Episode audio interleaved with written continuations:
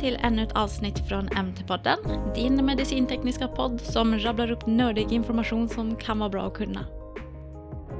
I dagens avsnitt går jag igenom vad MDR säger om MDCG och vad för nytta de bidrar med till den regulatoriska delen av medicinteknikbranschen. Om du inte vet vad MDCG är så oroa dig inte, jag kommer att gå igenom allt detta snart. Strukturen på avsnittet kommer vara att jag först går igenom vad MDCG är och varför de finns, sedan vad MDR säger om dem och till sist men inte minst lite av de vägledande publiceringarna från dem som man kan hitta på Europakommissionens hemsida. Okej, så vad är MDCG? Ni som har kikat på MDR vet att det kan vara extremt trögt att ta sig igenom och tolka regelverket, även om man dagligen arbetar med det. Därför finns det en samordningsgrupp som Europakommissionen har tillsatt med representanter från de behöriga myndigheterna i varje EU-medlemsstat. Deras uppgift är att skriva vägledande dokument för alla oss därute som behöver tillämpa alla de krav som MDR ställer. Denna samordningsgrupp benämns, som ni säkert redan gissat, för MDCG och det står för Medical Device Coordination Group. MDCG täcks i sin helhet i MDR under artiklarna 103 till 107 där det definieras allmänt och vilka de är, hur de ska agera, vad för stöd de har från kommissionen, vad deras uppgifter är, deras tillhandahållande av vetenskapliga, tekniska och kliniska yttranden och råd samt eventuella intressekonflikter. Beskrivningen av MDCG finns i artikel 103 som går igenom strukturen för hur samordningsgruppen ska se ut och de interna aktiviteter som ska ske. Gruppen består av en ordinarie medlem och en suppleant från varje medlemsstat som har expertkunskaper inom området för medicintekniska produkter. Dessutom så ska en medlem och en suppleant även väljas med expertkunskaper inom medicintekniska produkter för in vitro-diagnostik. Det kan vara samma person som har positionen för både medicinteknik och för IVD, men det behöver inte vara det och de ska såklart väljas utifrån sina expertkunskaper och erfarenheter inom områdena. Medlemmarna från varje medlemsstat ska företräda de behöriga myndigheterna som staten har utnämnt för MDR. I Sverige så är detta Läkemedelsverket. Namnen och uppdragsgivaren för medlemmarna finns offentliggjorda av kommissionen och medlemmarna väljs för en period om tre år i taget. Gruppen ska ha regelbundna sammankomster samt extra sammankomster om det efterfrågas av antingen kommissionen eller en medlemsstat. De ska själva fastställa sin arbetsordning specifikt för antaganden av bland annat åsikter, delegering av uppgifter och gruppens arbetssätt. Ordförande ska vara en utsedd företrädare från kommissionen som inte ska ha rösträtt inom gruppen. Besluten som tas inom gruppen är majoritetsbaserade med målet att uppnå enighet. Om de inte är eniga så kan en medlemsstat få en eventuellt avvikande åsikt i olika beslut angivna och motiverade vid sidan av gruppens beslut om det begärs av medlemsstaten. Gruppen kan även bjuda in övriga experter för att delta på mötena eller lämna skriftliga bidrag i olika ärenden. Gruppen får inrätta ständiga eller tillfälliga arbetsgrupper där det är lämpligt och kan bjuda in observatörer från olika intressenter inom branschen såsom hälso och sjukvårdspersonal, laboratorier, patienter och konsumenter. Artikel 104 säger vad för stöd gruppen ska ha från kommissionen. Kommissionen ska organisera samordningsgruppens och dess arbetsgruppers möten, delta i dem och säkerställa lämplig uppföljning av mötena. De ska även stödja de behöriga myndigheternas samarbeten och utbyte av erfarenheter samt lämna teknisk, vetenskaplig och logistiskt stöd till samordningsgruppen och dess arbetsgrupper. När det kommer till MDCGs uppgifter så har vi artikel 105. Artikeln listar åtta stycken uppgifter som delegeras till MDCG genom MDR och jag kommer nu sammanfatta eller citera dessa uppgifter. 1. De ska bidra till bedömningen av ansökande organ för bedömning av överensstämmelse och anmälda organ i enlighet med bestämmelserna i kapitel 4, vilket är det kapitel som reglerar de anmälda organen.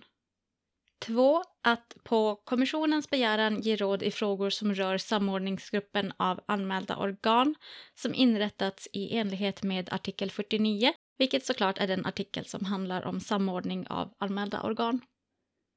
3.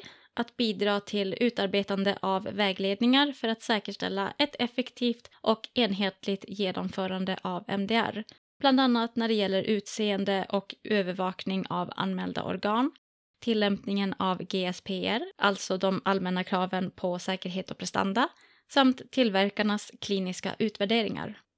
4. Att bidra till att den kontinuerliga övervakningen av de tekniska framstegen och bedömningen av GSPR som anges i både MDR och IVDR är adekvata och därmed bidrar till att påvisa behov av förändringar i bilaga 1, alltså bilagan som heter GSPR. 5. Att bidra till utarbetandet av produktstandarder, gemensamma specifikationer och vetenskapliga riktlinjer, särskilt för produkter i klass 3.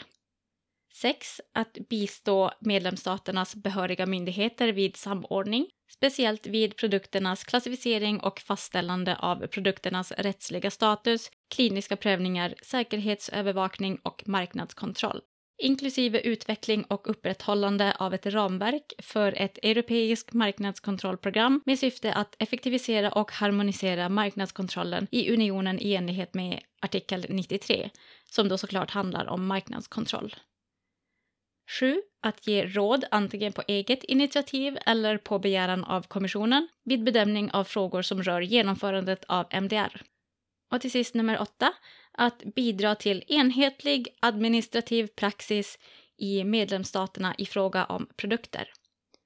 Som du nu har hört så är deras uppgift i princip uteslutande att bidra och att ge råd kring MDR. Så det är ju ganska schyssta uppgifter att ha. Jag tycker i alla fall att det låter rätt roligt. Artikel 106 handlar om vetenskapliga, tekniska och kliniska yttranden och råd. Just artikel 106 ger mest makt till kommissionen men den påverkar MDCG genom att den definierar vissa tillfällen då kommissionen ska göra något i samråd med MDCG. Man kan sammanfatta alla 15 punkter i denna artikel till saker som expertpaneler och expertlaboratorier ska göra gällande yttranden och råd.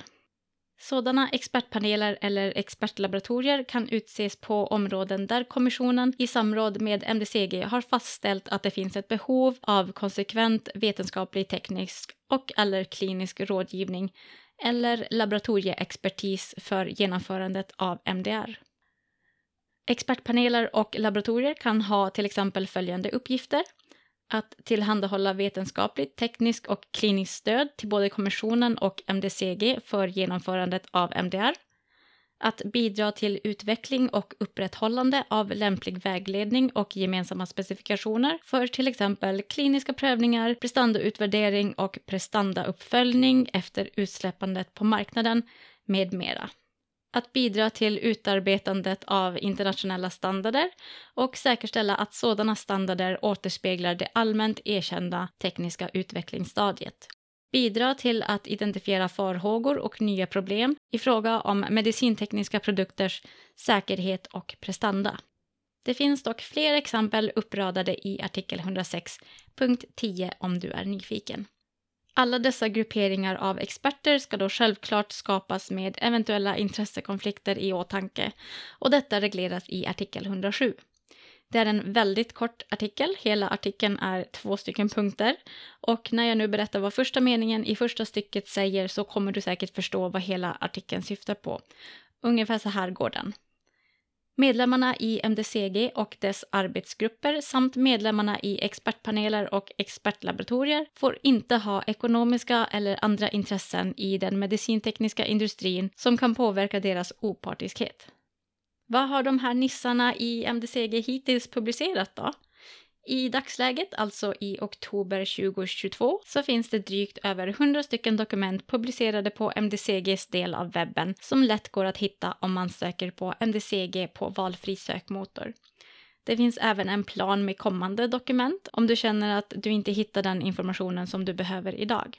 Alla dessa drygt 100 dokument delas in i 15 till 20 olika kategorier och du hittar information såsom klassificering av medicintekniska produkter, Judamed, implantatkort, ekonomiska aktörer, anmälda organ, specialanpassade produkter, UDI, mjukvaror och IT-säkerhet relaterat till medicintekniska produkter och så vidare och så vidare.